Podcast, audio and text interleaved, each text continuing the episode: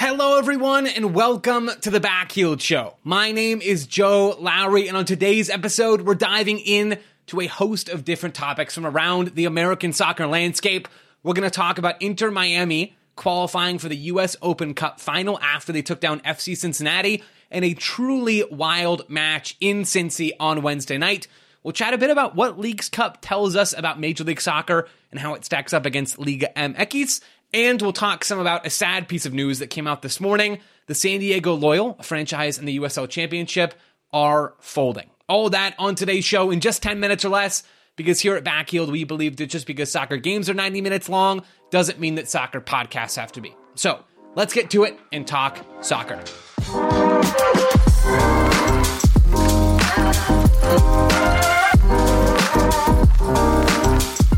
All right, folks, let's dive right into Inter Miami's narrow win, a 3 3 draw after extra time that then headed to penalty kicks for Miami 1 5 to 4.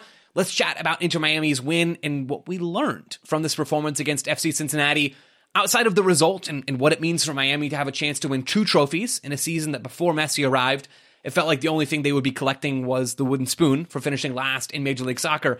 Outside of what that means for Miami and another chance to win, the most interesting thing that stood out to me from this game was how sluggish Miami looked in the attack for a lot of this match. And just like in the Leagues Cup final against Nashville, the biggest reason for that, I thought, was how Cincinnati defended. Cincy sat deep, they ended the game with just 42% possession. They ended the first half with just 38.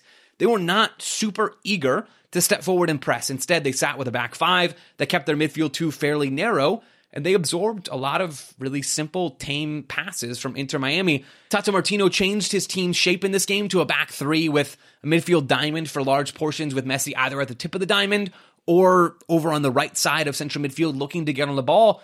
But the truth is, until the second half, he wasn't particularly dangerous. And Cincinnati, despite allowing three goals, did a fairly good job of doing what you have to do against Messi in Miami, which is slow them down. You can't stop them because regardless of what you do, Messi will pull out a banger of a goal like he did against Nashville in the Leagues Cup final, or he'll pull out two assists like he did in this game to get Inter Miami through to the final of the US Open Cup.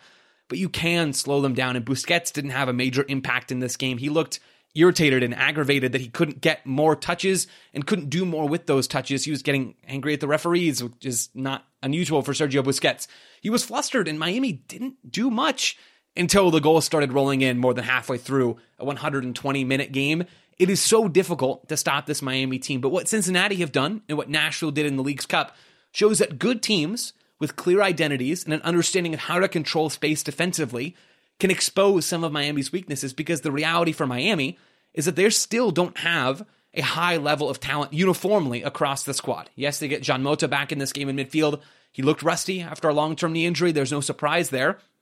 But the talent in midfield with Mota and Gomez neither of those two players wowed on the ball, and they made a lot of poor decisions. They're not ideal decision makers in the final third when Miami are trying to attack a low block. The same goes for either Leo Campana when he starts or Josef Martinez when he starts.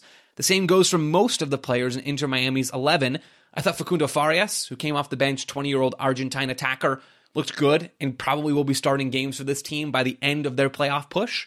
But Inter Miami still have weaknesses. Cincinnati did a very good job of exposing those weaknesses for large stretches of this match. They just couldn't finish the job, which is probably the hardest part to do against Inter Miami, who are through to the final of the U.S. Open Cup. That will be played next month in Miami against the Houston Dynamo. That will be a blast. Now, we talked some about Inter Miami. We're going to pivot into a tournament that Inter Miami just won, which is Leagues Cup. Leagues Cup presented Major League Soccer with a chance to test themselves in a lot of ways against Liga MX, with both leagues pausing their seasons for about a month so that their teams could play against each other in a gigantic tournament. This is the first time that we've had an expanded Leagues Cup with every team from both leagues. And on paper, it was going to present us with an opportunity to compare both of those leagues. And Ben Wright for Backheeled over on backheeled.com had a great article out about how Yes, the top three finishers in the tournament were MLS teams, and yes, Inter Miami lifted the trophy, but Ben really dug into some of the details about how these two leagues matched up. I want to encourage folks to go read that and not let me just tell you about the piece. But the one nugget in a piece filled with really good, compelling nuggets that I thought was most interesting is this one from Ben. Ben wrote Since 2010, traveling MLS teams have posted a win percentage of just 25.8%.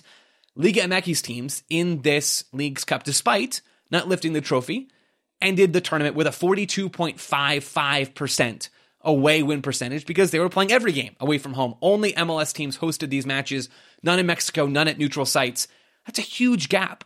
Liga MX teams, despite a difficult set of circumstances, did better in this competition than MLS teams do playing away from home, even in their own country.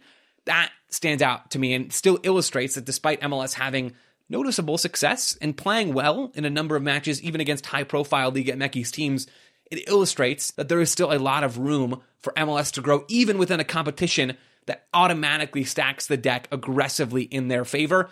Tons more that we'll learn about Leagues Cup as this tournament continues to play year after year after year. A fun, if not overwhelming, success on the field for Major League Soccer in a tournament that was certainly a success based off of entertainment and all the other crazy stuff that happened in Leagues Cup. Finally, to close us out here, a note about the San Diego Loyal USL Championship franchise, Landon Donovan's USL Championship franchise that will cease operations after this current USL Championship seasons. This is in no small part because there is an MLS team coming to San Diego. It's difficult to see these kinds of things happen. It happened in Austin before, it happened in St. Louis. These USL teams existing and drawing some fans, San Diego in general, did a good job of adding real value to that San Diego sports market. And then Major League Soccer comes in and things sort of evaporate. It's a difficult moment for employees of that club, for players of that club who have to find a new situation for next season. And it's a difficult moment for the fans as well. I'm not a San Diego loyal fan, but the idea of a, a club in my backyard sort of disappearing overnight because a new one's coming in is a weird and sad and awkward part of soccer in the United States continuing to grow and expand. And really, Major League Soccer coming into markets and making them their own. Whether or not that's right, whether that's ideal is a separate conversation. But what we can all agree on is that for fans and employees and all those things I mentioned of this club, of San Diego Loyal, it just sucks. I feel for San Diego fans. We've done a ton of USL Championship coverage on backheel.com. We've talked about the USL repeatedly on this show since it launched. It's something that we devote a lot of time and resources to. It's just a real bummer. It sucks, and hopefully things find a way to bounce back in San Diego for fans and everybody else attached to this club. That's it for this episode of the Backheeled Show. If you enjoyed, check out backheeled.com and subscribe to read more American soccer coverage and scroll up or down here in the Backheeled Show feed for more. For now, we'll talk to you again real soon.